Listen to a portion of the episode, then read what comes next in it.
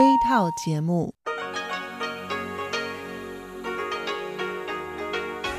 ที่นี่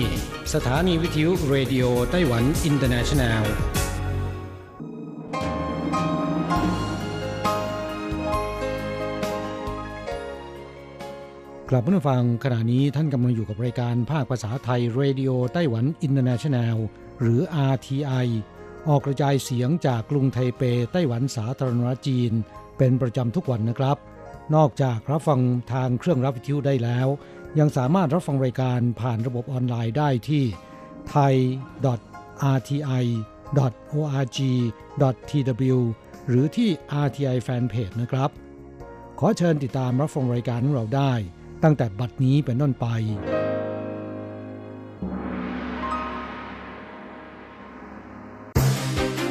ลำดับแรกขอเชิญติดตามรับฟังข่าวประจำวันสวัสดีครับคุณผู้ฟังที่เคารพข่าวประจำวันที่1พฤษภาคมพุทธศักราช2563รายงานโดยผมแสงชัยจิตติภูมิวงศ์หัวข้อข่าวที่สำคัญมีดังนี้ไต้หวันวาติกันร่วมมือสู้โควิด -19 บริจาคหน้ากากอนามัย 100,000 แผ่นให้แก่แอฟริกา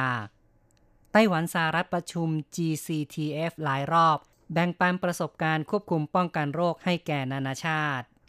ผู้ประกอบการในไต้หวันให้พนักงานหยุดงานโดยไม่ได้เงินเดือนเพิ่มเป็น922บริษัทกระทบแรงงาน 18,000 กว่าคนต่อไปเป็นรายละเอียดของข่าวครับไต้หวันเห็นชอบให้วาติกันนำหน้ากากอนามัยจำนวน 100,000 แผ่นจาก 200,000 แผ่นที่ไต้หวันบริจาคในระลอกที่2นำไปให้ความช่วยเหลือต่อประเทศในแอฟริกาเพื่อต่อสู้การระบาดของโควิด -19 ทางนี้ไต้หวันบริจาคหน้ากากอนามัยและอุปกรณ์ป้องกันโรคระลอกที่2ให้แก่วาติกันได้แก่หน้ากากอนามัย 200,000 แผ่นและเครื่องสแกนอุณหภูมิที่ผลิตในไต้หวันส่งถึงแล้วในวันที่30เมษายนจัดพิธีส่งมอบที่คลังเก็บวัสดุของวาติกันในวันเดียวกันหลีซื่อหมิงทูตไต้หวันประจำวาติกันเป็นตัวแทนส่งมอบให้แก่คาร์ดินัลปีเตอร์เทิร์กสันประธานคณะกรรมการรับมือระบาดโควิด -19 และบาร์เตอร์บินิชโทมัสมูลาเคิลผู้อำนวยการสำนักยาและเวชภัณฑ์ของวาติกันหลีซื่อหมิงบอกว่าไต้หวันบริจาคหน้ากากอนามัยให้แก่วาติกัน2ครั้งรวม 480,000 แผ่นเพื่อนำไปช่วยเหลือพื้นที่ต้องการเร่งด่วนตามที่วาติกันเห็นสมควรทูตไต้หวันประจำวาติกันบอกว่าไต้หวันและวาติกันร่วมกันช่วยเหลือควบคุมการระบาดโควิด -19 ในแอฟริกาเป็นการปฏิบัติที่เป็นรูปธรรมตอบสนองต่อเจตนาของโป๊ปฟรานซิสที่เรียกร้องความห่วงใยด้านมนุษยธรรมในแอฟริกาข้อต่อไปนะครับหลังจากที่ไต้หวันกับสหรัฐญี่ปุ่นร่วมกันจัดประชุมกรอบความร่วมมือและฝึกอบรมหรือว่า GCTF ในวันที่28เน้นจุดสำคัญการรับมือข่าวปลอมในภาวะการระบาดของโรคในวันที่30คลังสมองในวอชิงตันคือ Global Taiwan Institute จัดประชุมออนไลน์ได้เชิญเจ้าอีเฉียงผู้อำนวยการฝ่ายการเมืองสำนักงานตัวแทนไต้หวันในสหรัฐและผู้ทรงคุณวุฒิจากสถาบันที่สำคัญในสหรัฐเข้าร่วมประชุมเกี่ยวกับบทบาทของไต้หวันในการจัดการรับมือโรคระบาดที่คุกคามทั่วโลกชีซื่อเจียนรัฐมนตรีช่วยกระทรวงการต่างประเทศได้กล่าวสุนทรพจน์ผ่านวิดีโอความยาว5นาทีซึ่งทำการบันทึกไว้ล่วงหน้าเขากล่าวว่าไต้หวันกับสหรัฐเป็นพันธมิตรร่วมกันป้องกันโรคร่วมมือกับหลายประเทศในการวิจัยชุดตรวจสแกนโรคและวัคซีนการให้ไต้หวันมีส่วนร่วมใน WHO มีความสำคัญเร่งด่วนแม้ว่ามิตรประเทศและผู้มีอุดมการณ์ใกล้เคียงกับไต้หวันให้การสนับสนุนในการเข้าร่วม WHO แต่ปักกิ่งยังคงคัดค้านอย่างรุนแรงในยุคโลกาภิวัตน์นี้ไต้หวันไม่ควรถูกโดดเดี่ยว WHO ไม่ควรเพิกเฉยต่อการอุทิศของประเทศใดๆเกี่ยวกับความปลอดภัยด้านสุขอนามัยของโลกข่าวต่อไปครับวันนี้เป็นวันแรงงาน1พฤษภาคมนะครับที่ผ่านมานั้นกลุ่มแรงงานจะจัดกิจกรรมเดินขบวนบนถนนแสดงข้อเรียกร้องต่างๆในปีนี้เกิดการระบาดของโควิด -19 จึงหยุดดำเนินกิจกรรมนับเป็นครั้งแรกในรอบ12ปีที่ไม่มีการเดินขบวนแต่ได้เปลี่ยนเป็นการไปชุมนุมที่หน้าทำเนียบประธานาธิบดีเพื่อแถลงข่าวกลุ่มองค์กรแรงงานนับร้อยแห่ง รวมตัวกันที่หน้าทำเนียบประธานาธิบดีในวันที่1ร่วมกันดึงกางหน้ากากอนามัยขนาด5ฟุตเป็นสัญลักษณ์การระบาดโควิด -19 ทำให้เกิดผลกระทบ8ประการได้แก่ปัญหาการว่างงานรูปแบบการจ้างงานที่ไม่เป็นธรรมการกดดันสภาพแรงงานเป็นต้นการระบาดของโควิด -19 ทำให้บริษัทในไต้หวันให้พนักงานหยุดงานโดยไม่จ่ายเงินเดือนกระทรวงแรงงานแจ้งตัวเลขในวันที่1พฤษภาคมกิจการให้พนักงานหยุดงานมีจำนวน922รายกระทบพนักงาน 18,840 คนเทียบกับการรายงานครั้งที่แล้วเพิ่มขึ้น118รายผู้ได้รับผลกระทบเพิ่มขึ้น575คนหากพิจารณาตามประเภทกิจการในครั้งนี้กิจการการผลิตกระทบ 6,501 คนธุรกิจโรงแรมและอาหาร 4,304 คนค้าส่งค้าปลีก 3,645 คนภาคบริการ 1,332 คนผลกระทบแบ่งตามประเภทกิจการค้าส่งค้าปลีก245รายมีจำนวนมากที่สุดรองลงมาคือการผลิต170รายโรงแรมและอาหาร168รายธุรกิจบริการ105รายเข้าต่อไปนะครับวิกฤตโควิด -19 ส่งผลกระทบต่อเศรษฐกิจไต้หวันสำนักบัญชีงบประมาณและสถิติรายงานว่าเศรษฐกิจไตรมาสแรกประมาณการ GDP ขยายตัว 1.54% ต่ำกว่าที่คาดการไว้ในเดือนกุมภาพันธ์ 0.26 จุดและต่ำสุดในรอบ16ไตรมาสอย่างไรก็ตามไต้หวันควบคุมการระบาดของโรคได้ดีเศรษฐกิจไตรมาสแรกเทียบกับประเทศในเอเชียยังคงดีกว่าเกาหลีใต้สิงคโปร์เป็นต้น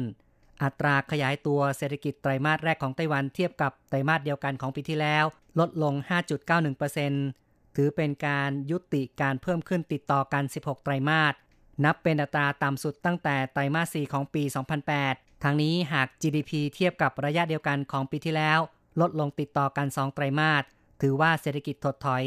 ซึ่งแนวโน้มมีความเป็นไปได้สูงเจ้าหน้าที่สำนักบัญชีเปิดเผยว่าการระบาดโควิด -19 ส่งผลกระทบทำให้ชาวไต้หวันเดินทางไปต่างประเทศน้อยลงการส่งออกบริการการใช้จ่ายประชาชนรวมทั้งการช้อปปิ้งและกิจกรรมสันทนาการนอกบ้านลดลงต่อไปครับเป็นเรื่องที่ทางการไต้หวันเปิดให้ชาวไต้หวันบริจาคหน้ากากอนามัยให้แก่ต่างประเทศมีผู้บริจาคแล้ว 260,000 กว่าคนเฉินซือจงรัฐมนตรีกระทรวงสาธารณสุขแจ้งตัวเลขผู้บริจาคหน้ากากอนามัยทางการเปิดให้ประชาชนแสดงเจตจำนงได้ตั้งแต่วันที่27จนถึงวันที่28เมษายนเพียง2วันมีผู้แสดงเจตจำนงแล้ว 261,494 คนบริจาครวมกันเกินกว่า 2.28 ล้านชิ้นทางด้านผู้ผลิตหน้ากากอนามัยทำหน้าที่อย่างเข้มแข็งโรงงานจิงซินที่นครเกาสงเริ่มผลิตหน้ากากอนามัยส่งมอบให้รัฐบาลตั้งแต่1กุมภาพันธ์มีเครื่องจักร23เครื่องกลางเดือนพฤษภาคมจะเพิ่มเครื่องจักรอีก2เครื่องพนักงานเพิ่มเป็น160คนโรงงานจิงซินผลิตหน้ากากอนามัยวันละ 1.6 ล้านแผ่นมากเป็นอันดับ2ในไต้หวันเดือนพฤษภาคมจะเพิ่มกำลังการผลิตเพิ่มเป็นวันละ 2.5 ล้านแผ่นทางการไต้หวันเรียกเก็บหน้ากากอนามัยครบ100วันแล้วแต่ว่าโรงงานต่างๆยังต้องเร่งกำลังผลิตต่อไปเป็นภารกิจร่วมมือกับรัฐบาลปกป้องไต้หวันช่วยเหลือทั่วโลกอีกข่าวนึงครับเป็นเรื่องของดาวเทียมฟอร์มาแซ3ซึ่งใช้งาน14ปีจะปลดระวางตั้งแต่1พฤษภาคมศูนย์อวกาศแห่งชาติของไต้หวันแถลงว่ากลุ่มดาวเทียมพยากรณ์อากาศฟอร์มาแซ3ซึ่งใช้งานผ่านมา14ปีจะยุติการใช้งานตั้งแต่1พฤษภาคมดาวเทียมที่รับหน้าที่ต่อไปคือ Formasat 7ซึ่งยิงเข้าสู่วงโคจรตั้งแต่มิถุนายนปีที่แล้วแต่ละวันจะส่งภาพถ่ายพยากรณ์อากาศจาก 4,000 ตำแหน่งกลับมายังพื้นโลก Formasat 3เป็นกลุ่มดาวเทียมพยากรณ์อากาศกลุ่มแรกของโลกที่ไต้หวันร่วมมือกับสหรัฐส่งเข้าสู่วงโคจรเมื่อ15เมษายนปี2006ที่ฐานทัพแวนเดนเบิร์กในแคลิฟอร์เนียยิงเข้าสู่ชั้นบรรยากาศโดยจรวดโมโนทัวร์เดิมกำหนดเวลาใช้งาน5ปีแต่ได้ขยายเวลาใช้งานออกไปเป็น14ปีแล้วในช่วงเปลี่ยนผ่านก่อน1พฤษภาคมยังมีการส่งข้อมูลกลับสู่พื้นโลกร่วมกับดาวเทียม Formasat 7 ศูนย์อวกาศแห่งชาติของไต้หวันและสำนักงานมหาสมุทรและชั้นบรรยากาศแห่งชาติของสหรัฐตัดสินใจปลดระวาง Formasat 3อย่างเป็นทางการ ตั้งแต่1พฤษภาคมเป็นต้นไปจะยุติการดาวน์โหลดข้อมูลและการส่งข้อมูลทั้งหมดข่าวประจำวันในส่วนของข่าวไต้หวันจบลงแล้วครับ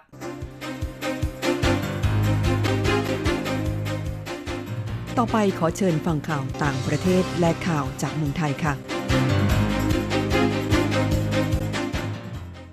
สวัสดีค่ะคุณผู้ฟัง RTI ที่เคารพทุกท่านขอต้อนรับเข้าสู่ช่วงของข่าวต่างประเทศและข่าวประเทศไทยกับดิฉันมณพรชัยบุตรมีรายละเอียดของข่าวที่น่าสนใจดังนี้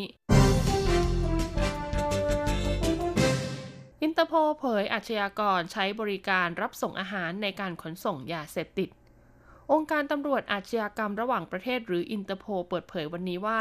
กลุ่มอาชญากรกำลังใช้บริการรับส่งอาหารมาบังหน้าในการขนส่งยาเสพติดหรือสินค้าผิดกฎหมายอื่นๆในช่วงที่เกิดวิกฤตการแพร่ระบาดของเชื้อไวรัสโคโรนาสายพันธุ์ใหม่ 2019 ที่หลายประเทศนะคะต้องมีมาตรการเข้มงวดในเรื่องของการปิดเมืองเพื่อควบคุมการแพร่ระบาดของเชื้อไวรัสอินเตอร์โพลกล่าวว่าได้รับรายงานจากตำรวจในไอร์แลนด์มาเลเซียสเปนและอังกฤษนะคะที่ระบุว่าผู้ขับขี่ที่ให้บริการรับส่งอาหารเกี่ยวข้องกับยาเสพติดเช่นโคเคนกัญชาเคตามีนและยาเอสตาซี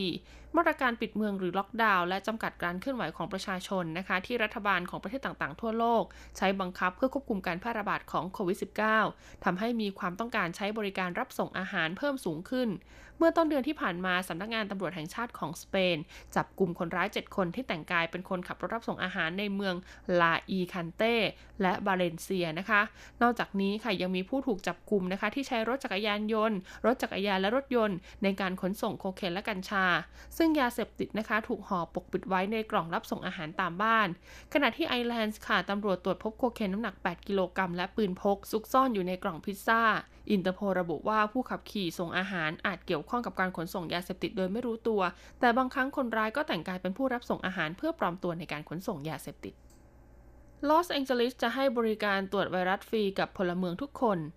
นายเอริกกาเซตตินายกเทศมนตรีนครลอสแองเจลิสในสหรัฐอเมริกา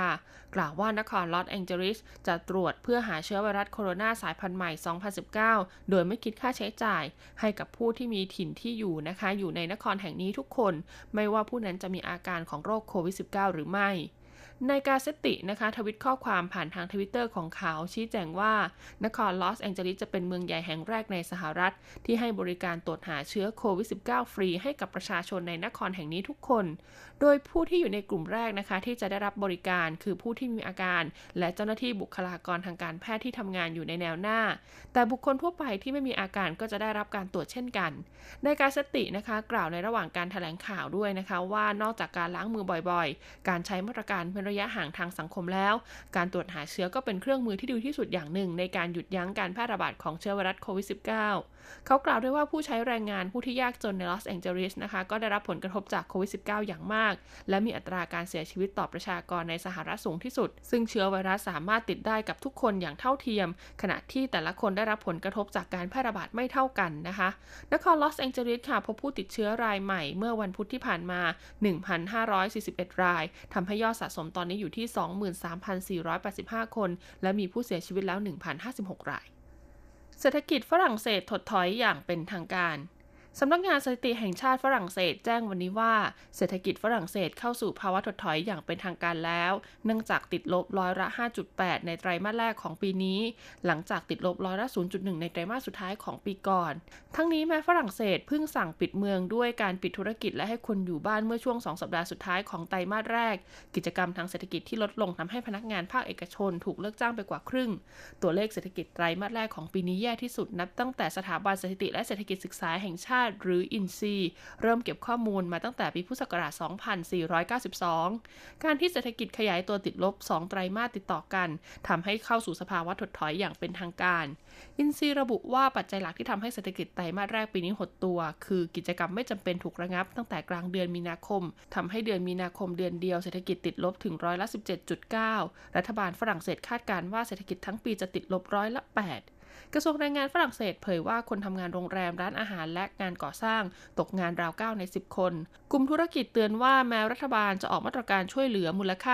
110,000 ล้านยูโรแก่ภาคธุรกิจเช่นการชะลอจ่ายภาษีเงินได้และค่าธรรมเนียมต่างๆแต่ธุรกิจขนาดกลางและขนาดเล็กหลายพันแห่งอาจล้มละลายภายในปีนี้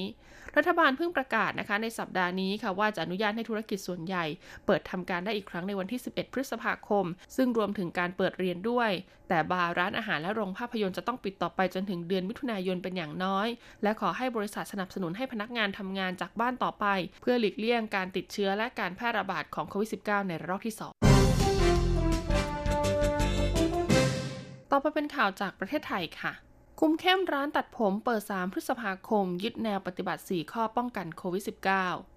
แพทย์หญิงพรพิมลวิปุลากรอธิบดีกรมอนามัยลงพื้นที่โรงเรียนเสริมสวยชลาชนอาคารบิดทาวลาดพร้าวให้คำแนะนำแนวทางการป้องกันเชื้อโควิด -19 ตามมาตรการผ่อนปรนให้สถานประกอบการร้านตัดผมร้านเสริมสวยเปิดให้บริการได้ตั้งแต่วันที่3พฤษภาคมพุทธศักราช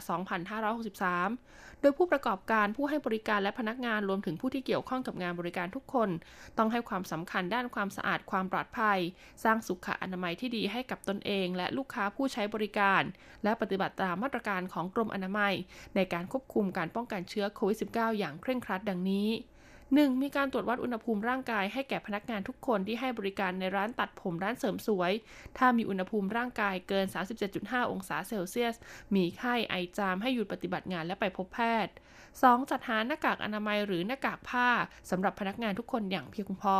โดยให้พนักงานทุกคนสวมเสื้อคลุมใส่หน้ากากผ้าหรือหน้ากากอนามัยและสวมเฟซชิลด์ตลอดเวลาที่ปฏิบัติงาน 3. กำหนดให้พนักงานทุกคนล้างมือบ่อยๆด้วยสบู่และน้ำหรือเจลแอลกอฮอล์ก่อนและหลังปฏิบัติงานบริการให้กับลูกค้า 4. ห้ามให้บริการอื่นๆที่ต้องสัมผัสใกล้ชิดกับใบหน้าลูกค้าเช่นถ้าใช้ใบมีดโกนให้เปลี่ยนใบมีดโกนให้กับลูกค้าทุกคนสำหรับการจัดการสิ่งแวดล้อมภายในร้านนั้นควรจัดให้มีจุดล้างมือหรือเจลแอลกอฮอล์สำหรับบริการลูกค้าที่บริเวณประตูทางเข้าหรือเคาน์เตอร์รับชำระเงินจุดอย่างเพียงพอรวมทั้งมีระบบระบายอากาศที่ดีและทำความสะอาดในบริเวณพื้นที่ที่มีการสัมผัสร่วมกันบ่อยๆเช่นเก้าอี้ตัดผมเตียงสระผมที่นั่งรอบริการด้วยน้ำยาทำความสะอาดและน้ำยาฆ่าเชื้อโรคอย่างน้อยทุกๆ2ชั่วโมงไม่ใช้ของใช้ร่วมกันเช่นผ้าขนหนูผ้าคลุมตัวส่วนอุปกรณ์เสริมสวยเช่นหวีแปรงกรรไกรต้องทำความสะอาดทั้งก่อนและหลังให้บริการลูกค้าด้วยน้ำยาฆ่าเชื้อโรคเช่นแอลกอฮอล์ 70% หรือโซเดียมไฮเปอร์คลอไรด์ 0.1% รวมทั้งจัดเก้าอี้บริการลูกค้าไม่ให้แออัดมีระยะห่างกัน 1.5 ถึง 2 เมตรส่วนผู้มารับบริการนั้นควรนัดคิวตัดผมเสริมสวยเพื่อลดเวลาในการนั่งรอและอยู่ในสถานที่ร่วมกันและเมื่อเข้ามาในร้านเสริมสวยต้องได้รับการตรวจวัดอุณหภูมิร่างกายใส่หน้ากากผ้าหรือหน้ากากอนามัยมีการล้างมือหรือใช้เจลแอลกอฮอล์ทุกครั้งเมื่อเข้ามาในร้านและหลังชำระเงินด้านนายสมศักดิ์ชลาชนนายกสมาคมวิชาชีพช่างผมไทยกล่าวว่าสมาคมให้ความสำคัญและพร้อมปฏิบัติตามมาตรการเฝ้าระวังซึ่งขณะนี้มีร้านทำผมขึ้นทะเบียนกับสมาคมประมาณ 100,000 ล้านทั่วประเทศแต่ขณะนี้มีบางร้านยอมรับว่ามาตรการทำได้ยากเนื่องจากข้อจำกัดของขนาดร้านเช่นระยะห่างในการให้บริการภายในร้านจึงอยากให้มีการผ่อนปรนเรื่องนี้และเสนอให้มีการลงทะเบียนลูกค้าไม่ว่าจะเป็นชื่อที่อยู่และเบอร์โทรติดต่อในกลุ่มลูกค้าใหม่เพื่อสะดวกในการติดตามตรวจสอบโดยอธิบดีกรมอนามัยก็เห็นด้วยนะคะกับการลงทะเบียนชื่อที่อยู่ลูกค้าส่วนข้อเสนอผ่อนปรนเรื่องระยะห่างในร้านเสริมสวยนั้นจะต้องนำไปหารืออีกครั้งหนึ่งกรมท่าอากาศยานไทยพร้อมให้บริการผู้โดยสารเที่ยวบินภายในประเทศนายทวีกสิสำอางอธิบดีกรมท่าอากาศยานไทยกล่าวว่าตั้งแต่วันที่1พฤษภาคมพุทธศักราช2563เป็นต้นไปสายการบินได้ขอกลับมาให้บริการในเส้นทางบินภายในประเทศแก่ผู้โดยสารที่มีความจำเป็นในการเดินทางจำนวน4สายการบินได้แก่สายการบินนกแอร์สายการบินไทยแอร์เอเชียสายการบินไทยไลออนแอร์และสายการบินไทยเวียดเจ็ตเปิดให้บริการณท่าอากาศยานของกรมท่าอากาศยานจำนวน14แห่งได้แก่ท่าอากาศยานลำปางแม่สอดพิษณุโลกบุรีรัมย์สกลนครนครพนม101ขอนแก่นอุบลราชธานีอุดรธานีตรังนครศรีธรรมราชสุราษฎร์ธานีและกระบี่ทั้งนี้กรมท่าอากาศยานพร้อมให้บริการผู้โดยสารตามแนวทางปฏิบัติในการให้บริการผู้โดยสารในเส้นทางบินภายในประเทศระหว่างสถานการณ์ระบาดของเชื้อไวรัสโคโรนาสายพันธุ์ใหม่2019ตามประกาศของสำนักงานการบินพลเรือนแห่งประเทศไทยซึ่งมีข้อกำหนดที่เกี่ยวข้องกับผู้ดำเนินการสนามบินดังนี้ 1. ทำการคัดกรองบุคคลที่ เข้ามาภายในท่าอากาศยานจะต้องสวมหน้ากากอนามัยและผ่านตรวจวัดอุณหภูมิร่างกายหากบุคคลนั้นไม่ปฏิบัติตามหรือวัดอุณหภูมิแล้วสูงกว่า 37.3 องศาเซลเซียสทางท่าอากาศยานและสายการบินจะปฏิเสธการให้บริการและการเดินทางโดยเครื่องบินได้ 2. ต้องปฏิบัติตามมาตรการเว้นระยะห่างทางสังคมหรือ Social Distancing เช่นจุดรอรับกระเป๋าสัมภาระจุดตรวจบัตรโดยสารที่นั่งรอการเดินทางต้องมีระยะห่างอย่างน้อย1เมตรสำหรับผู้โดยสารที่ประสงค์จะเดินทางในเส้นทางต่างๆขอให้สอบถามข้อมูลการเดินทางโดยตรงกับสายการบินก่อนเดินทางทุกครั้งและขอให้มั่นใจว่าทางกรมท่าอากาศยานมีความพร้อมในการให้บริการผู้โดยสารตามมาตรฐานการบินในช่วงสถานการณ์แพร่ระบาดของโควิด -19คุณผู้ฟังคะเนื่องจากวันนี้ตรงกับวันแรงงานแห่งชาติตลาดแลกเปลี่ยนเงินตราต่างประเทศจึงหยุดทำการคุณผู้ฟังสามารถอ้างอิงอัตราแลกเปลี่ยนเงินตราต่างประเทศได้จากวันที่30เมษายนพุทธศักราช2563ค่ะจบการรายงานข่าวต่อไปขอเชิญท่านรับฟังรายการอื่นๆที่น่าสนใจต่อไปจากทางสถานีสวัสดีค่ะ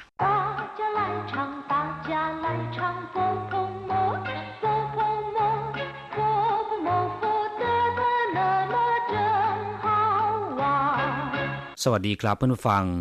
พบกันในวันนี้เราจะมาเรียนวิทยาลัยภาษาจีนทางอากาศภาคเรียนที่2บทที่14ของแบบเรียนชั้นสูงบทที่14ต่าทิ้ง2สืบข่าวหรือว่าสอบถามข่าวตอนที่2ในบทนี้เราจะมาเรียนรู้สนทนาภาษาจีนกลางที่เกี่ยวกับการสืบหาข่าวการถามหาข่าวนะครับเช่นการถามข่าวคราวของเพื่อนฝูงของเพื่อนบ้านเป็นต้น高级华语绘画下册第14课打听2课文好像六楼孙家要搬家你听说了没有不太清楚我明天去问问隔壁徐太太她消息最灵通是我们这一区的包打听怎么这么说人家呢多难听啊他自己也知道人家都不介意你又何必打抱不平好好算我没说你明天去打听打听吧第14课打听2บทที่14สอบถามข่าวตอนที่2ในบทที่13เราเคยเรียนมาแล้วว่าต่าทิ้งหมายถึงการสืบหาข่าวคราวที่ไม่ค่อยเป็นที่เปิดเผยนักเช่นเรื่องลับในบริษัทหรือว่าเรื่องส่วนตัวที่เจ้าของไม่ต้องการจะเปิดเผยเรียกว่าต่าทิ้งในบทนี้ก็เช่นกันเราจะมาเรียนสนทนาภาษาจีนที่เกี่ยวกับการสืบหาข่าวหรือว่าการถามหาข่าวแต่เป็นการสืบหาข่าวคราวที่เกี่ยวกับเพื่อนบ้านเพื่อนฝูงพูดง่ายๆก็คือการซอกแซกถามหาข่าวคราวเรื่องของชาวบ้านนะครับอย่างในประโยคสนทนาในบทนี้สองสามีภรรยากำลังพูดถึงเรื่องการย้ายบ้านของเพื่อนบ้านสามีเป็นฝ่ายถามขึ้นก่อนว่า好像六樓孫家要搬家你聽說了沒有ดูเหมือนว่าคุณซุนที่อยู่ชั้น6จะย้ายบ้าน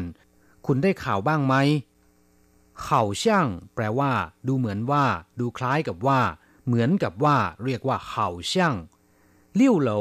แปลว่าชั้นที่6คำว่าเหลาแปลว่าชั้น六樓ก็คือชั้นที่6ซุนจาบ้านคุณซุนในที่นี้ก็หมายถึงคุณซุนนั่นเองนะครับเย่าปันจะย้ายบ้านเย่าก็คือจะปันคือย้ายจาก็คือบ้านจะย้ายบ้านแปลกันตรงๆเลยนะครับ好像六樓孫家要搬家ดูเหมือนว่าคุณซุนที่อยู่ชั้น6จะย้ายบ้าน你聽說了沒有คุณได้ข่าวบ้างไหม聽說แปลว่าได้ยินหรือว่าได้ข่าวนี่ทิ้งชัวร์ละไหมโยคุณได้ยินมาบ้างไหมหรือคุณได้ข่าวบ้างไหม不太清楚我明天去问问隔壁徐太太她消息最灵通是我们这一区的包打听ไม่รู้สิพรุ่งนี้ฉันไปถามมาดามฉุยข้างบ้านดูเขารู้ข่าวคราวดีเป็นนักสืบของเราในเขตนี้หรือเป็นนักสอดรู้สอดเห็นของเราในเขตนี้ปูไท่ชิงชูแปลว่าไม่ค่อยรู้ปูไท่ก็คือไม่ค่อยชิงชูแปลว่าชัดเจนชัดแจ้งปูไท่ชิงชูหมายถึงว่าไม่ค่อยชัดแจ้งหรือไม่ค่อยรู้นะครับ我明天去问问隔壁徐太太พรุ่งนี้ฉันไปถามมาดามฉุยข้างบ้านดูหมิงเทียนก็คือพรุ่งนี้ชี่เว่นเว่นไปถามดูเก๋อปี้แปลว่าข้างๆหรือข้างบ้านฉุยไท่ไท่ก็คือคุณนายฉุยหรือมาดามฉุยชาวจีนมักจะเรียกสตรีที่แต่งงานไปแล้วเป็นนามสกุลของสามีแล้วก็ตามด้วยไท่ไท่แปลว่ามาดามแปลว่าคุณนายนะครับอย่างเช่นภรรยาของคุณหวังก็จะเรียกว่าหวังไท่ไท่ภรรยาของคุณหลี่ก็จะเรียกว่าหลี่ไท่ไท่วัวหมิงเทียนชี่เว่นเว่นเก๋อปี้ฉุยไท่ไท่พรุ่งนี้ฉันไปถามมาดามฉุยที่อยู่ข้างบ้านดูท่าเช่าฉีจุ้ยหลิงทงหล่อนรู้ข่าวคราวรวดเร็วที่สุดเช่าฉีแปลว่าเรื่องราวหรือว่าข่าวคราวจุ้ยหลิงทงแปลว่าว่องไวรวดเร็วท่าเช่าฉีจุ้ยหลิงทงก็คือข่าวคราวของเธอนั้นรวดเร็วที่สุด是我们这一区的包打听เป็นนักสืบประจำเขตของเราหรือเป็นนักสอดรู้สอดเห็นประจำเขตเรา我们这一区ก็คือเขตที่เราอยู่นี้หรือเขตของเราเป้าต่าทิ้งแปลว่านักสืบสายสืบแต่เป็นการสืบหาข่าวคราวเรื่องราวของชาวบ้านมากกว่าหรือเรียกว่านักสอดรู้สอดเห็น是我们这一区的包打听เป็นนักสืบหรือเป็นนักสอดรู้สอดเห็นประจำเขตเรา怎么这么说人家呢？多难听啊！ทำไมไปว่าคนอื่นอย่างนั้นไม่เข้าหูซะเลย怎么这么说人家呢？ทำไมว่าคนอื่นอย่างนั้นล่ะ怎么แปลว่าทำไม这么说人家呢？ว่าคนอื่นอย่างนั้นหรือพูดคนอื่นอย่างนั้น多难听啊ไม่เข้าหูซะเลยหรือไม่น่าฟังเอาซะเลย难听แปลว่าไม่น่าฟังไม่เข้าหูหรือว่าไม่เพราะนะครับเรียกว่าหนานทิ้งตัวหนานทิ้งก็คือไม่เข้าหูซะเลยหรือไม่น่าฟังเอาซะเลยฝ่ายภรรยาแย้งขึ้นว่า他自己也知道人家都不在意你又何必打抱不平หล่อนเองก็รู้ตัวดีเจ้าหล่อนยังไม่ถือสาคุณทำไมต้องไปพูดแทนคนอื่น他自己也知道เจ้าหล่อนก็รู้ตัวเองดีท่าจื้อจี่ก็คือตัวหล่อนเองจื้อจี่แปลว่าตัวเองนะครับ也知道ก็รู้ดี人家都不在意หล่อนยังไม่ถือสาเลย人家ในที่นี้หมายถึงฉุยไท่ไท่นะครับ都不介意ยังไม่ถือสาเลย介意แปลว่าถือสาแปลว่าสนใจหรือว่าใส่ใจ不介意ก็คือไม่ถือสาไม่สนใจหรือไม่ใส่ใจ人家都不介意ตัวหล่อนเองยังไม่ถือสาเลย你又何必打抱不平คุณทำไมต้องพูดแทนคนอื่นด้วยคำว่า打抱不平แปลว่าการออกหน้าช่วยเหลือผู้ที่ถูกรังแกหรือว่าออกหน้าช่วยเหลือผู้ที่ไม่ได้รับความยุติธรรมเรียกว่าตาเป้าผู้ผิงในที่นี้ก็หมายถึงว่าทำไมต้องไปช่วยคนอื่นพูดด้วยหรือว่าทำไมต้องไปพูดแทนคนอื่นด้วยพูดถึงตอนนี้ฝ่ายสามียอมแพ้บอกว่า好算我没说你明天去打听เอาละถือซะว่าผมไม่ได้พูดก็แล้วกันพรุ่งนี้คุณไปสืบถามข่าวคราวดูคำว่าข่าวแปลว่าดีแปลว่าโอเคหรือว่าได้เขาพูดสองคำนะครับมีความหมายในทำนองเอาละเพื่อยุติเรื่องนี้มิฉะนั้นก็คงจะกลายเป็นศึกภายในบ้านของตัวเองนะครับส่วนหัวไม่ชัวถือซะว่าผมไม่ได้พูดส่วนแปลว่าถือหัวไม่ชัวถือซะว่าผมไม่ได้พูด你明天去打听พรุ่งนี้คุณไปสืบหาข่าวคราวดูครับคุณผู้ฟังหลังจากทราบความหมายของประโยคสนทนาในบทนี้ผ่านไปแล้วต่อไปขอให้เปิดไปที่หน้า60ของแบบเรียนเราจะไปทำความรู้จักกับคำศัพท์ใหม่ๆในบทเรียนนี้ศัพท์คำที่1หลิงทงแปลว่าสันทัดรู้ข่าวรวดเร็วเช่น新闻记者消息特别หลิงทงนักข่าวจะรู้ข่าวรวดเร็วเป็นพิเศษคำว่าหลิงคำเดียวนะครับแปลว่าว่องไวปราดเปรียวคล่องแคล่วหรือว่าเฉียบแหลมก็ได้นะครับเช่นหลิงหมิ่นแปลว่าเฉียบไวตัวเหินหลิงแปลว่าหูไวเจ้าจวนผู้หลิงก็คือเงินหมุนไม่ทันหรือว่าเงินหมุนเวียนไม่คล่อง หรือเงินขาดสภาพคล่องนั่นเองนอกจากนี้คำว่าหลิงนะครับยังมีความหมายว่าจิตใจหรือว่าวิญญาณเช่นชินหลิงแปลว่าหัวใจหลิงขวนก็คือวิญญาณส่วนคำว่าธงเคยเรียนไปแล้วนะครับแปลว่าโปร่งโล่งทะลุหรือแปลว่าผู้เชี่ยวชาญด้านใดด้านหนึ่งหรือผู้ชำนาญการว่านชื่อธงก็คือผู้ที่ชำนาญหรือว่าสันทัดสารพัดเรื่องเรียกว่าว่านชื่อธงเราจะกลับมาพบกันใหม่ในบทเรียนหน้าสวัสดีครับ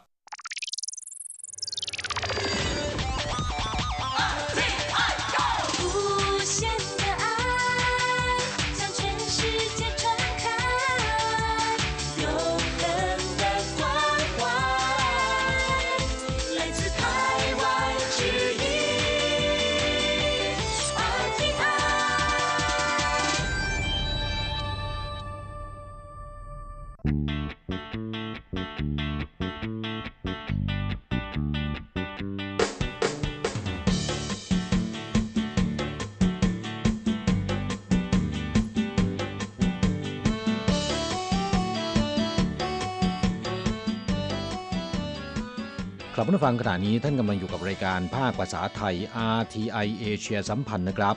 ลำดับต่อไปขอเชิญติดตามรับฟังข่าวคราวและความเคลื่อนไหวด้านแรงงานต่างชาติในไต้หวันในช่วงขุนพลแรงงานไทย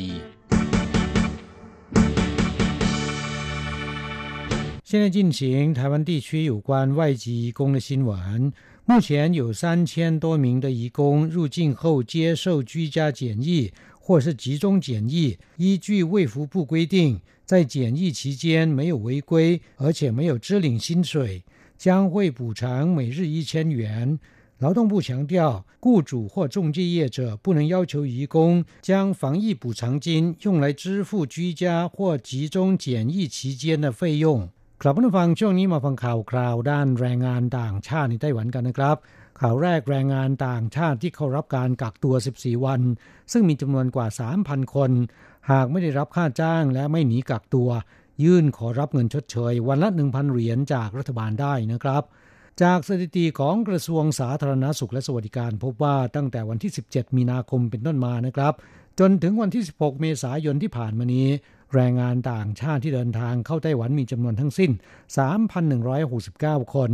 ในจำนวนนี้นะครับเป็นแรงงานภาคการผลิตซึ่งนายจ้างเป็นผู้จัดหาสถานที่กักตัว14วันจำนวน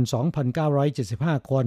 และแรงงานต่างชาติในภาคสวัสดิการสังคมได้แก่ผู้อนุบาลผู้ช่วยงานบ้านรวมถึงแรงงานต่างชาติที่กลับจากการเดินทางไปเยี่ยมครอบครัวซึ่งต้องไปกักตัวในสถานที่กักตัวรวมของกระทรวงสาธารณสุขและสวัสดิการมีจำนวน374คนแรงงานต่างชาติที่เข้ารับการกักตัวเหล่านี้นะครับระหว่างที่กักตัว14วันหากไม่ได้รับค่าจ้างจากนายจ้างและไม่ได้ฝ่าฝืนมาตรการป้องกันโรคหลังพ้นระยะการกักตัวแล้วนะครับสามารถยื่นขอรับเงินชดเชยจากรัฐบาลได้ในอัตราวันละ 1,000 เหรียญไต้หวันด้านกระทรวงแรงงานแถลงว่าเงินชดเชยป้องกันโรคโควิด -19 มีวัตถุประสงค์ให้การชดเชยผู้ถูกกักตัวในช่วงระหว่าง14วันสูญเสียอิสรภาพส่วนตัวและความเสียหายทางเศรษฐกิจเนื่องจากไม่มีรายได้นายจ้างหรือบริษัทจ้างงานจะนำเงินชดเชยของแรงงานต่างชาติดังกล่าวมาจ่ายเป็นค่าใช้จ่ายในการกักตัวไม่ได้นะครับกลับมาฟังกรมสังคมสงเคราะห์ของกระทรวงสาธารณสุขและสวัสดิการกล่าวว่าณวันที่16เมษายน2563มีผู้ถูกกักตัว14วันซึ่งส่วนใหญ่เป็นชาวไต้หวันยื่นคำร้องขอรับเงินชดเชยแล้ว 43,830 รายหลังจากตรวจสอบแล้วไม่พบว่าฝ่าฝืนกฎระเบียบป้องกันโรคและไม่มีรายได้จริงจะได้รับเงินชดเชยวันละ 1,000 เหรียญรวม14วันเป็นเงิน 14,000 เหรียญไต้หวันนะครับและสำหรับผู้ที่มีคุณสมบัติข้างต้นวันรุ่งขึ้นหลังพ้นการกักตัว14วันสามารถยื่นคำร้องขอเงินชดเชยได้นะครับด้านศูนย์บัญชาการควบคุมโรคชี้ว่าสถานกักตัวรวมของกระทรวงสาธารณสุขและสวัสดิการไม่ได้ให้บริการฟรีนะครับผู้รับการกักตัวต้องเสียค่าใช้จ่ายชาวต่างชาติต้องเสียค่าใช้จ่ายวันละ 4,500 เหรียญชาวไต้หวัน 3,000 เหรียญแรงงานต่างชาติ 1,500 เหรียญเกี่ยวกับเรื่องนี้กระทรวงแรงงานชี้แจงว่าหลังจากที่ได้ต่อรองราคาแล้วแรงงานต่างชาติที่เข้ารับการกักตัวในสถานกักตัวรวมของรัฐบาลค่าใช้จ่ายลดลงเหลือวันละ 1,500 เหรียญ ประกอบด้วยค่าที่พักค่าอาหาร3มื้อและค่าดูแลสุขภาพ14วันเป็นเงิน 21,000 เหรียญไต้หวันเงินก้อนนี้นะครับนายจ้างจะต้องเป็นผู้รับผิดชอบหลังจากแรงงานต่างชาติกักตัว14วันแล้วกระทรวงแรงงานจะมีหนังสือถึงนายจ้างเพื่อให้ไปชำระเงินโดยนายจ้างจะหักค่าใช้จ่ายนี้จากแรงงานต่างชาติไม่ได้นะครับครับและนั่นก็เป็นแรงงานในภาคสวัสดิการสังคมและแรงงานที่กลับจากการไปเยี่ยมครอบครัวนะครับส่วนแรงงานในภาคการผลิตซึ่งนายจ้างเป็นผู้จัดหาสถานที่กักตัว14วันโดยต้องเป็นห้องพักห้องละ1คนและมีคนควบคุมดูแลเพื่อไม่ให้ผู้ถูกกักตัวออกนอกสถานที่ได้ตลอด24ชั่วโมงรวมถึงต้องติดตั้งอุปกรณ์ฆ่าเชื้อโรคนายจ้างจะหักค่าใช้จ่ายเหล่านี้จากแรงงานต่างชาติไม่ได้เช่นกันนะครับ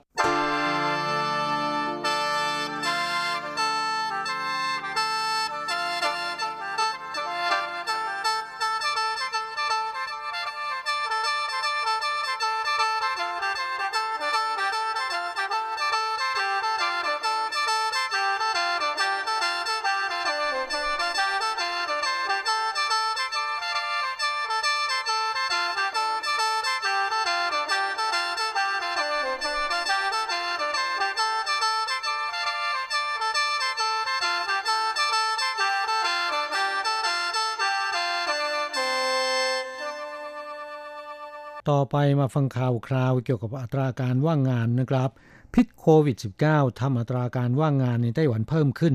พ่อเมืองนครนิวยอร์กไทเปแนะวิธีแก้ปัญหาด้วยการระงับการนำเข้าแรงงานต่างชาติภาคการผลิตชั่วคราวนะครับนายเขาเหยวอีผู้ว่าการนครนิวยอร์กไทเปกล่าวเมื่อวันที่23เมษายนที่ผ่านมานี้ขณะเป็นประธานในที่ประชุมรับมือสถานการณ์โรคโควิด -19 ครั้งที่46ได้รับฟังรายงานการปฏิบัติงานของหน่วยงานต่างๆของนครนิวยอร์กไทเปว่าจะมีการตรวจสอบหอพักแรงงานต่างชาติของสถานประกอบการต่างๆแบบจู่โจมโดยไม่มีการแจ้งล่วงหน้าจึงขอให้ผู้ประกอบการดูแลแรงงานต่างชาติและปฏิบัติตามมาตรการป้องกันโรคอย่างเคร่งครัดเพื่อไม่ให้ซ้ำรอยสถานการณ์ในสิงคโปร์ที่มีผู้ติดเชื้อโควิด -19 ส่วนใหญ่เป็นแรงงานต่างชาติและเนื่องจากรัฐบาลกลางยังไม่ได้กำหนดมาตรการรองรับการกักตัวเพื่อสังเกตอาการเป็นเวลา14วันที่ชัดเจนประกอบกับอัตราการว่างงานในประเทศเพิ่มสูงขึ้นจึงเสนอให้ระงับการนำเข้าแรงงานต่างชาติชั่วคราวส่งเสริมให้นายจ้างหันมาว่าจ้างแรงงานท้องถิ่นเพื่อแก้ปัญหาการว่างงานอันเนื่องมาจากผลกระทบจากโรคโควิด -19 นะครับนายเขาเหยวอีกล่าวเตือนว่าจะจัดส่งเจ้าหน้าที่ตรวจสอบด้านแรงงานไปตรวจสอบสถานประกอบการแบบจู่โจมเพื่อตรวจดูมาตรการป้องกันโรคโควิด -19 ของผู้ประกอบการว่าเป็นไปตามที่ทางการประกาศหรือไม่เพื่อป้องกันเกิดการระบาดหมู่ในกลุ่มแรงงานต่างชาติอย่างที่เคยเกิดกับสิงคโปร์มาแล้วและสำนักงานสถิติและบัญชีกลางสภาบริหารประกาศอัตราการว่างงานในเดือนมีนาคมอยู่ที่ 3.72% ซึ่งเป็นตัวเลขที่ค่อนข้างสูงจึงเสนอแนะว่าระงับการนำเข้าแรงงานต่างชาติชั่วคราวส่งเสริมให้นายจ้างหันมาว่าจ้างแรงงานในประเทศเพิ่มขึ้นต่อข้อเสนอของพ่อเมืองนครนิวยอร์กไทเปดังกล่าวกระทรวงแรงงานยังไม่มีปฏิกิริยาเกี่ยวกับเรื่องนี้แต่อย่างใดนะครับด้านนายเฉินรุ่ยเจียผู้อำนวยการกองแรงงานนครนิวยอร์กไทเปกล่าวรายงานต่อที่ประชุมว่าในพื้นที่นครนิวยอร์กไทเปสถานประกอบการที่ว่าจ้างแรงงานต่างชาติมากกว่า100คนขึ้นไปมีจำนวน39บริษัทว่าจ้างแรงงานต่างชาติระหว่าง 50-70 คนมี57บริษัทกองแรงงานได้จัดส่งเจ้าหน้าที่ไปให้คำแนะนำสถานประกอบการเหล่านี้ต้องปฏิบัติตามมาตรการป้องกันโรคอย่างเคร่งครัดภายในเวลา3วันส่วนสถานประกอบการที่มีจำนวนแรงงานต่างชาติต่ำกว่า50คนถูกจัดให้เป็นกลุ่มเป้าหมายการตรวจสอบระลอกที่2นอกจากโรงงานต่างๆแล้วนะครับยังเดินทางไปประชาสัมพันธ์ตามร้านอาหารร้านค้าที่ให้บริการแรงงานต่างชาติรวมถึงสถานที่ที่มีแรงงานต่างชาติไปชุมนุมกันหนาแน่นอย่างสถานีรถไฟสถานีรถไฟฟ้าเป็นต้นนะครับกลับมาฟังนครนิวยอร์กไทเปมีแรงงานต่างชาติทำงานอยู่มากเป็นอันดับ3ของไต้หวันนะครับรองจากนครเถาหยวนและนครไทจงโดยมีแรงงานต่างชาติทำงานอยู่จำนวน 99,000 คนในจำนวนนี้กว่า150%ทำงานอยู่ในภาคการผลิตหรือโรงงานต่างๆนะครับ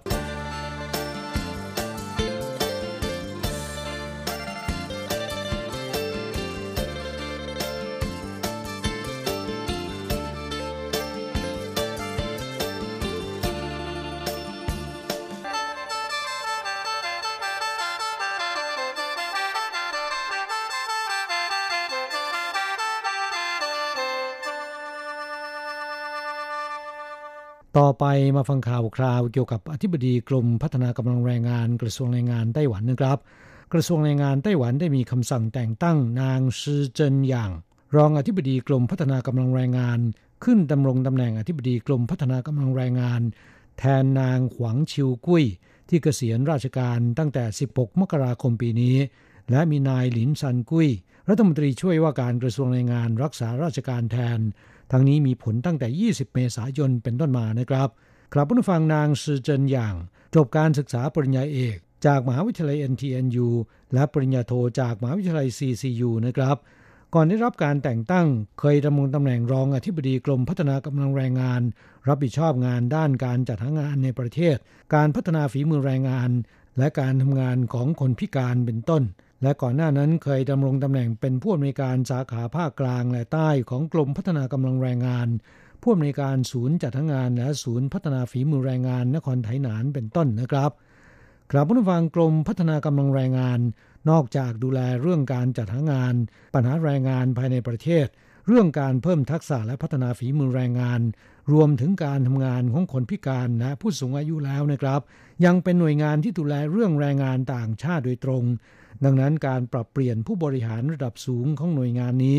จึงเป็นที่จับตามองของบรรดาในจ้างและบริษัทจัดหางานว่าจะมีการเปลี่ยนแปลงนโยบายด้านแรงงานต่างชาติหรือไม่อย่างไรนะครับ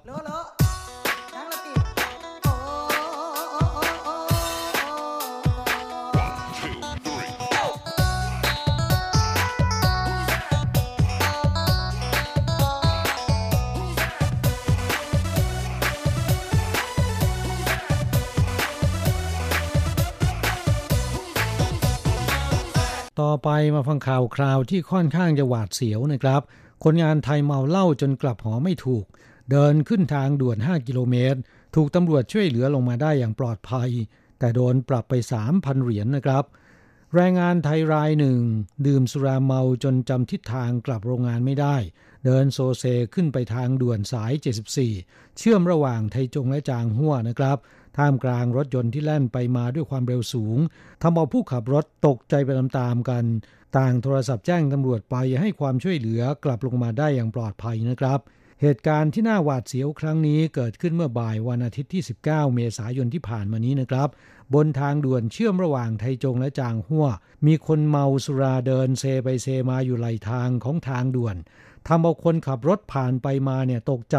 เพราะเสี่ยงต่อถูกรถที่แล่นไปด้วยความเร็วสูงเฉี่ยวชนนะครับจึงโทรศัพท์แจ้งตำรวจทางด่วนเมื่อตำรวจไปถึงเห็นคนเมาหมอบกอดราวเหล็กขอบทางด่วนและมีอาการเหนื่อยหายใจหอบตำรวจเปิดโทรโข่งเรียกให้มาขึ้นรถพาลงมาจากทางด่วนกลับไปยังโรงพักได้อย่างปลอดภัยและโทรศัพท์แจ้งพี่สาวที่มาตั้งรกรากในไต้หวันมารับกลับไปแม้นจะโชคดีไม่เกิดอุบัติเหตุแต่การเดินขึ้นทางด่วนเป็นพฤติกรรมที่ผิดกฎจราจรถูกปรับไป 3,000 เหรียญไต้หวันนะครับจากการตรวจสอบพบว่าเป็นแรงงานไทยชื่อนายสมพงษ์นามสมมุตินะครับอายุ34ปีทำงานอยู่แถวเขตอูรือนครไทจงหลังส่างเมานายสมพงษ์ให้การว่าตนเนื่องจากทะเลาะกับเพื่อนไม่สบายใจจึงดื่มสุราที่ร้านอาหารไทยจนเมาและไม่ทราบเหมือนกันว่าเดินขึ้นทางด่วนได้อย่างไรนะครับตำรวจแจ้งให้ทราบว่าทางด่วนขึ้นได้เฉพาะรถยนต์เท่านั้นยานพาหนะชนิดอื่นๆอย่างจักรย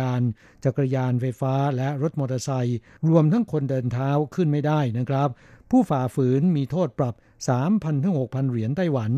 แม้นจะได้รับคำสั่งต้องไปเสียค่าปรับ 3,000 เหรียญแต่นายสมพงษ์ก็แสดงความขอบคุณตำรวจที่ช่วยให้ตนลงจากทางด่วนได้อย่างปลอดภัยโดยกล่าวว่าตำรวจไต้หวันมีอัธยาศัยดีเป็นมิตรที่สำคัญได้ช่วยให้ตนรอดพ้นจากอันตรายก่อนที่พี่สาวจะรับกลับไปยังโรงงานนายสมพงษ์ขอถ่ายรูปร่วมกับตำรวจไว้เป็นที่ระลึกด้วยนะครับกลับมาฟังทางด่วนของไต้หวันห้ามคนเดินเท้ารถจักรยานไฟฟ้าหรือรถจักรยานยนต์ขึ้นผู้ใดฝ่าฝืนจะถูกลงโทษปรับ 3,000 เหรียญไต้หวันหากไม่ชำระค่าปรับตามเวลาที่กำหนดจะต้องเสียค่าปรับเพิ่มเป็น 6,000 เหรียญ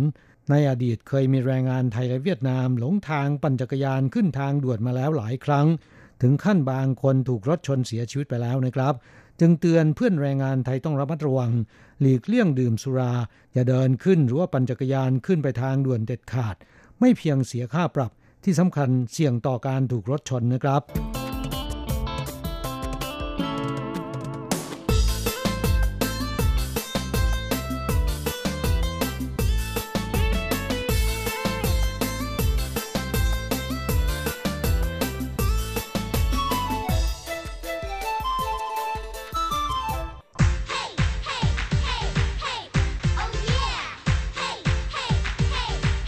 อยากรู้ไหมไต้หวันมีอะไรดีขยับเข้ามาสิจะบอกให้กับอะไรๆในไต้หวันเวอร์ชันเดี่ยวไมโครโฟนสวัสดีครับคุณฟังทุกท่านและสำหรับสัปดาห์นี้อะไรๆในไต้หวันก็กลับมาพบกับคุณฟังแล้วเช่นเคยโดยสัปดาห์นี้เราก็กลับมาพบกันในช่วงของวันหยุดยาวนะเนื่องในวันแรงงานแน่นอนว่าก็เป็นวันหยุดยาวที่มาพร้อมกับข่าวดีๆนะฮะไม่ว่าจะเป็นการที่ไต้หวันนั้นไม่มีผู้ติดเชื้อโควิดเพิ่มนะฮะ5วันติดต่อกันก็คือนับจนถึงวันพฤหัสที่ผ่านมานะฮะแล้วก็นอกจากนี้วันหยุดยาวในช่วงของวันแรงงานนั้นก็ไม่ถูกยกเลิกด้วยนะเพราะว่าทางรัฐบาลก็เห็นแล้วว่าไม่น่าจะมีการระบาดในระดับชุมชนเกิดขึ้นแล้วนะเพราะฉะนั้นก็เลยค่อนข้างจะผ่อนคลายนะหลังจากที่ก่อนหน้านี้ในช่วงวันหยุดยาวเนื่องในเทศกาลเชงเม้งเมื่อช่วงต้นเดือนเมษายนที่ผ่านมานะก็เป็นอะไรที่ทำให้มีความกังวลพอสมควรนะเพราะว่ามีนักท่องเที่ยวนะชาวไต้หวันเองนี่แหละนะแห่แหนกันไปเที่ยว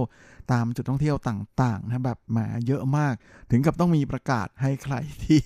ไปเที่ยวตามสถานที่ท่องเที่ยวเหล่านั้นนะต้องกักตัวอยู่ที่บ้านนะเพื่อที่จะตรวจเช็คอาการของตัวเองนะหรือจุดที่ฮอตสุดๆอย่างเคินติงนะที่ถือเป็นแหล่งพักผ่อนตากอากาศชายทะเลชื่อดังของไต้หวันนั้นก็มีท่องเที่ยว4 วันนะที่เป็นวันหยุดยาวนั้นรวมกันนะเกินทะลุแสนคนเลยทีเดียวลามาในช่วงวันหยุดยาวที่กำลังจะมาถึงที่มาถึงแล้วนี่แหละนะก็จะถือเป็นของขวัญหรือเปล่านะก็ไม่รู้เหมือนกันนะแต่ก็เนื่องจากว่าในไต้หวันเนี่ยด้วยความที่มียอดศูนย์นะเพิ่มขึ้นศูนย์บวกศูนย์นะภาษาจีนเรียกว่าเจียหลิงนะเป็นคำที่มาเขากำลังฮิตกันมากในช่วงนี้นะจะต้องเจียหลิงในแต่ละวันเนี่ยก็จะทำให้จำนวนผู้ติดเชื้อไม่เพิ่มขึ้นใช่ไหมฮะก็เลยก็คือบวกศูนย์นั่นแหละฮะจาหลิงก็เลยทำให้รัฐบาลก็ผ่อนคลายลงนะฮะงานนี้ก็คงถือว่าให้ช่วงเวลาพักผ่อนนะครับคนไต้หวันบ้างนะหลังจากที่แหมส่วนใหญ่ช่วงที่ผ่านมาก็พยายามอย่างเต็มที่นะในการรักษาโซเชียลดิสแทนซ์นะระยะห่างทางสังคมนะฮะก็เป็นอะไรที่คงจะอึดอัดอยู่พอสมควรนะฮะการได้ออกไปเที่ยวบ้างก็ถือเป็นเรื่องดีและแน่นอนนะครับว่าหลังวันที่4พฤษภาคมนี้นะฮะไต้หวันก็คงจะพ้นจากช่วงของการระบาดนะเพราะว่าจะพ้นช่วงระยะเวลาที่มีการระบาดในกลุ่มใหญ่ครั้งสุดท้ายเกิดขึ้นนั่นก็คือในหมู่ทหารเรือนะบนเรือรบที่สุดท้ายแล้วมีคนติดเชื้อจากการแพร่ระบาดในวงนี้นะประมาณ30คนพูดถึงเรื่องนี้แล้วก็ต้องยอมรับในความเข้มงวดนะฮะแล้วก็ดูแลตัวเองของคนไต้หวันนะฮะที่มารักษาระยะของโซเชียลดิสแทนซ์นะฮะระยะห่างทางสังคมได้ดีมากๆนะเพราะว่าในบรรดาเหล่าทหารที่ติดเชื้อโควิดในกลุ่มนี้เนี่ยก็มีหลายคนที่ไปไหนมาไหนกับแฟนนะฮะแล้วก็รวมไปถึงมีที่กระทั่งไปเปิดโมเทลเปิดห้องที่โมเทลด้วยกันด้วยซ้ำนะฮะแต่ว่าไม่มีใครติดเพิ่มเลยเพราะฉะนั้นก็เชื่อว่าเขาคงจะไปนั่งอ่านหนังสือกันในโมเตลนะฮะหรือไม่ก็ทำได้แบบที่เคยมีคุณหมอในเมืองไทยนะฮะท่านได้กล่าวเอาไว้นะฮะว่าถ้ามีความสัมพันธ์นะในระยะ 2.5 เมตรเนี่ยก็จะเป็นอะไรที่ปลอดภัย อันนี้ก็เมากันขำๆนะครับจริงๆคุณหมอท่านใช้คำตรงกว่านี้อีกนะแต่ผมขอลดให้มันซอฟลงแล้วกันนะเพราะว่ารายการของเรานั้นมีเด็กๆฟังอยู่ด้วยแต่นั่นแหละนะครับนี่สิ่งนี้เป็นสิ่งที่ยืนยันให้ได้เห็นชัดเจนนะว่าชาวไต้หวันนั้นให้ความร่วมมือนะฮะกับการรณรงค์ของรัฐบาลมากนะฮะมากขนาดไหน แต่ไปในโมเตลด้วยกันเปิดห้องด้วยกันนะก็ยังไม่ติดเลยนะฮะแสดงว่าสามารถล้างมือได้อย่างเป็นกันแล้วก็สวมใส่หน้ากากอนามัยตลอดเวลาจริงๆ เห็นไหมครับว่าถ้าเราเคร่งครัดนะครับกับเจ้าสิ่งต่างๆเหล่านี้นะก็จะช่วยให้การระบาดนั้นอยู่ในวงจำกัดมากๆเนี่ยได้เลยนะฮะงานนี้มีคนไต้หวันทำให้เห็นเป็นตัวอย่างแล้วนะฮะ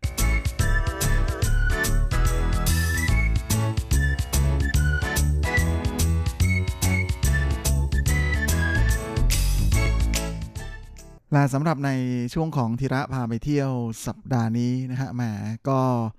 จากที่เที่ยวค้างเอาไว้ที่หยางหมิงซานเมื่อสัปดาห์ก่อนนั้นก็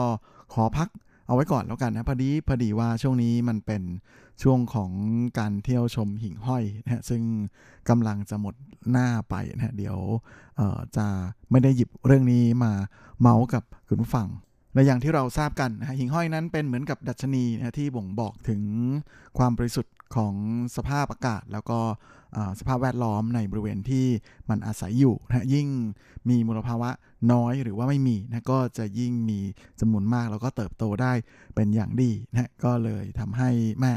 การเที่ยวชมหิ่งห้อยนั้นนอกจากจะได้ชมแสงหิ่งห้อยจากหิ่งห้อยนับร้อยนับพันส่งแสงระยิบระยับกันแล้วเนี่ยเราก็ยังได้มีโอกาสไปสูดเอาอากาศอันบริสุทธิ์นะเข้ามาเพื่อจะมาสร้างความสดชื่นให้กับพวกเราด้วยแต่ว่าการไปชมหิ่งห้อยนั้นก็จะขอย้ำนะว่ามีข้อควรปฏิบัติอยู่หลายอย่างทีเดียวนะก็อยากจะให้ทุกท่านนั้นถือปฏิบัติอย่างเคร่งครัดนะเพื่อจะได้ไม่ไปเป็นการรบกวนนะสภาพธรรมชาติหรือว่ารบกวนหิ่งห้อยนะฮะเพราะว่าหิ่งห้อยทุกวันนี้ในเมืองก็แทบจะหาไม่ได้แล้วแต่ว่าไม่น่าเชื่อนะครับแหมในตัวเมืองอย่างไทเปเนี่ยเรายังมีหลายที่ที่มีหิ่งห้อยให้ได้ชมกันนะและช่วงนี้ก็เป็นช่วงที่เริ่มมีให้ได้ชมกันแล้วและแน่นอนนะฮะสิ่งที่ควรจะทำนะฮะก็คืออย่าใช้ไฟฉายส่องนะฮะเวลาจะไปชมหิ่งห้อยขอให้ปิดมือถือก็ให้เก็บหน้าจอไว้นะอย่าให้มีแสงออกมานะเพื่อจะให้ไม่เป็นการรบกวนหิ่งห้อยนะแล้วก็นอกจากนี้อย่าไปจับนะหิ่งห้อยไปจับมาใส่มือจับมาใส่กล่องหรือว่าจับกลับบ้านอะไรก็ขอเป็นว่าเป็นอะไรที่ไม่ควรทำเป็นอย่างยิ่งนะแล้วก็ไม่ควรจะทิ้งขยะเรี่ยราดในบริเวณที่เราไปชมหิ่งห้อยกันด้วยนะเพราะอย่างที่เรียนให้ทราบนะหิ่งห้อยจะเติบโตได้ดีจะอาศัยอยู่ได้ดีในสภาพแวดล้อมที่ไม่มีมลภาวะและแน่นอนนะว่าอย่าส่งเสียงดังรบกวนด้วยเพราะว่าก็เป็นธรรมดาแล้วถ้าเสียงเราดังๆก็หิ่งห้อยก็ไม่ออกมาให้ดูหรอกเขาก็หนีไปหมดแล้วนะฮะและช่วงเวลาที่เหมาะที่สุดสำหรับการชมหิ่งห้อยนั้นก็คือประมาณหลัง18:00 น.ไปจนถึง 20:00 น.นะจะให้ดีก็คงประมาณ 18:30 น.นะถึง 20:00 น.ช่วงนี้และโดยเฉพาะอย่างยิ่งในส่วนของการไปเที่ยวชมหิ่งห้อยนั้นก็ควรจะใส่เสื้อแขนยาวแล้วก็กางเกงขายาวนะเพราะว่าเราเหมือนกับจะไปชมหิ่งห้อยเนี่ยก็ต้องเข้าป่านิดๆเนี่ยหรืออะไรอย่างนี้นะฮะก็จะมียุงครับ ดังนั้นถ้าสวมกางเกงขาสั้นหรือเสื้อแขนสั้นนั้นก็อาจจะโดนยุงกัดแมลงสัตว์กัดต่อยทาถูกันนะฮะก็เลยใส่เสื้อแขนยาวกับกางเกงขายาวก็จะเป็นอะไรที่ช่วยเพิ่มความปลอดภัยให้ได้มากกว่านะฮะและในส่วนของสถานที่ที่จะไปชมหิ่งห้อยกันได้นั้นที่ไปง่ายๆนะฮะแล้วก็อยู่ในไทเปนั้นก็มีที่สวนสาธารณะต้าอันสลินกงเหยียนไม่น่าเชื่อใช่ไหมครับแหมเป็นอะไรที่ไม่น่าเชื่อทีเดียวเพราะว่าเป็นสวนสาธารณะที่อยู่กลางกรุงไทเปเลยนะมีรถไฟฟ้าไปจนถึงด้วยนะกับสายสีแดงนะฮะแล้วก็ออกที่ประตูทางออกหมายเลข2นะฮะก็จะไปถึงที่สวนแห่งนี้นะเดินเข้าไปตรงกลางนะที่บริเวณบ่อน้ำที่อยู่ตรงกลางนั้นก็จะเป็นแหล่งที่เขามีการเพาะหิ่งห้อยเอาไว้นะแล้วก็ตอนนี้ก็กำลังเริ่มดูได้แล้วเลยทีเดียวนะฮะนอกจากนี้สวนสาธารณะอีกแห่งหนึ่งที่อยู่กลางกรุงไทเปนั้นก็คือที่สวนสาธารณะหลงซิงฮวาเหวียนนะฮะซึ่งก็จะอยู่ใกล้ๆกับบนถนนหมิงเฉียนตงลู่นะฮะแล้วก็จะลงรถไฟฟ้าที่สถานีจงซานกัวจงและนอกจากนี้บนอย่างหมิงซานนั้นก็มีแหล่งที่ชมหิ่งห้อยได้หลายที่นะฮะที่ไปง่ายๆหน่อยก็คงจะเป็นที่จูจือหูนะฮะซึ่งเป็นแหล่งชมดอกคาราลิลลี่และดอกไฮเดรนเยียชื่อดังอยู่แล้วนะเพราะฉะนั้นทริปการไปเที่ยวชมหยางหมิงซานนั้นก็ยังมีของแถมได้อีกอย่างหนึ่งนะนั่นก็คือดูดอกไม้ตอนกลางวันแล้วก็ชมหิ่งห้อยในตอนกลางคืน โดยจุดที่จะชมหิ่งห้อยได้แล้วก็มีอยู่เยอะนั้นก็คือบริเวณทางเดินป่านะฮะที่มีชื่อว่าสุยเชอเหลียวปู้เต้านะฮะซึ่งก็จะอยู่ที่บริเวณจูซือหูนั่นแหละนะแต่ทั้งนี้แหละทั้งนั้นถ้าคุณฟังอยากจะไปชมหิ่งห้อยที่จูซือหูนั้นอาจจะต้องมีรถยนต์นะครับส่วนตัวที่ขับขึ้นไปจนถึงตรงนั้นแล้วก็ไปเดินเที่ยวแล้วค่อยขับรถลงเขานะเพราะว่าตอนเย็นๆค่ำๆเนี่ยไม่มีรถเมล์ให้บริการแล้วนะฮะที่บริเวณนั้นหลายจุดหนึ่งที่ผมชอบไปมากๆเลยนะก็ส่วนใหญ่จะไปบ่อยๆนะฮะเพราะว่าอยู่ใกล้ๆนะแล้วก็ไปง่ายมากนั่นก็คือที่บริเวณหูซานนะฮะหรือภูเขาเสือนะฮะที่เป็นทางเดินเขาหูซานจื้อหลานปูเต้าอันนี้ก็อยู่ในเขตซินอี้นะฮะของไทเปนะฮะก็ใกล้ๆกับไทเป101เลยทีเดียวนะฮะเป็นอะไรที่ก็สะดวกมากๆเหมือนกันนะฮะถ้าจะนั่งรถไฟฟ้าก็สามารถไปลงที่สถานีโฮซันผีนะฮะหลังจากนั้นก็ต่อรถเมล์สายซินอี้กันเซียนนะฮะหรือเดิมเนี่ยสายนี้คือ588นะฮะแล้วก็ยังมีอีกสายหนึ่งก็คือ207นะฮะไปลงที่ป้ายฟงเทียนกงนะสันเจ้าฟงเทียนกงแล้วก็เดินขึ้นไปตามเขานะของฟงเทียนกงนั่นแหละครับก็จะไปถึงนะหรือถ้าจะอยากจะไปจากทาง101ก็ได้นะก็สามารถที่จะไปลงที่สถานีเซี่ยงซานนะซึ่งก็เป็นสุดสายสีแดงนะแล้วก็เดินขึ้นเขาเซี่ยงซานนะเดินออกมาจากรถไฟฟ้าก็ไปทางขึ้นเขาเซียงซานแล้วก็เดินขึ้นเขาเซียงซานไปเลยนะเขาช้างจากตรงนั้นเนี่ยก็สามารถไปชมวิว101นะฮะไทเป101ตอนช่วงพระอาทิตย์ตกได้นะฮะตรงนั้นก็ถือเป็นวิวระดับเทพเหมือนกันนะครับกับภาพพระอาทิตย์ตกของแถวๆ101ตรงนั้นนะฮะก็เป็นอะไรที่สวยเอาการทีเดียวนะฮะและหลังจากพระอาทิตย์ตกก็นั่งเล่นเดินเล่นอยู่แถวๆนั้นจากทางเซียงซานเนี่ยก็จะมีทางเดินบนเขาเลยนะฮะที่สามารถเดินไปที่หูซานได้นะฮะก็จากเสือไม่ใช่จากช้างก็เดินไปหาเสือได้นะฮะแล้วก็จะไปจนถึงจุดที่จะสามารถชมหิ่งห้อยได้นั้นก็จะเป็นจุดที่อยู่บริเวณใกล้ๆกับจิ๋วอู่ฟงนะซึ่งจะเป็นจุด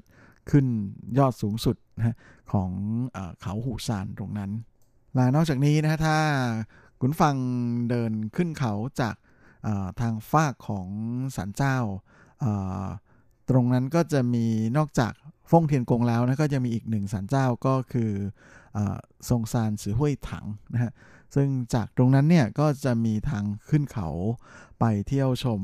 เขาหูซานได้เหมือนกันนะแล้วก็ตรงบริเวณทางขึ้นเขานั้นเข้าไปแป๊บเดียวนะก็จะเป็นแหล่งที่จะมีหิ่งห้อยพอได้เห็นอยู่แต่เนื่องจากว่าเป็นช่วงที่อยู่ค่อนข้างจะข้างล่างหน่อยนะเพราะฉะนั้นอาจจะโดนรบกวนเยอะแล้วก็เลยทำให้จำนวนหิ่งห้อยนั้นยังไม่เยอะนะถ้าอยากจะดูเยอะๆต้องขึ้นไปตรงแถวๆใกล้ๆกับจิ๋วหูฟงตรงนั้นนะก็จะมีอยู่เยอะทีเดียวและอีกจุดหนึ่งที่จะมีหิ่งห้อยให้ชมกันเยอะๆนะฮะในไทเปนั้นก็จะอยู่ที่ซื่อหลินนะฮะที่เชียนเตียกู่นะฮะหรือหุบเขาพันผีเสื้อซึ่งการเดินทางนั้นก็ค่อนข้างจะสะดวกเหมือนกันนะฮะสามารถนั่งรถไฟฟ้าสายสีแดงนะฮะไปลงที่สถานีเจี้ยนถันแล้วก็ต่อรถเมล์นะฮะสาย S18 นะเป็นรถเมล์เล็กแล้วก็จะไปลงที่ป้ายเมี่ยวฝาซื่อนะฮะวัดเมี่ยวฝาซื่อแล้วก็เดินอีกแค่เพียง90เมตรนะก็จะถึงเชียนเตียกู่คุณฉงเซิงไทหนงฉังนะก็ที่นี่เป็นฟาร์มเกษตรเชิงท่องเที่ยวนะฮะแล้วก็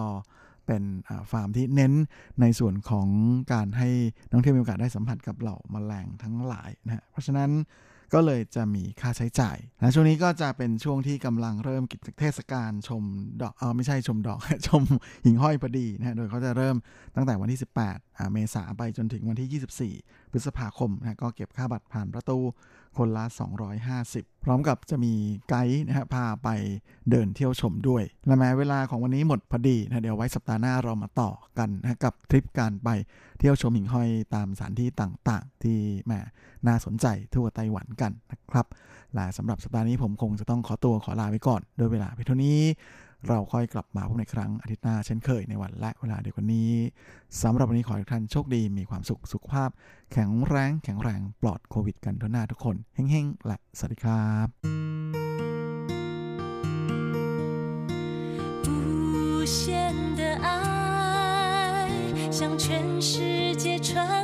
ับ很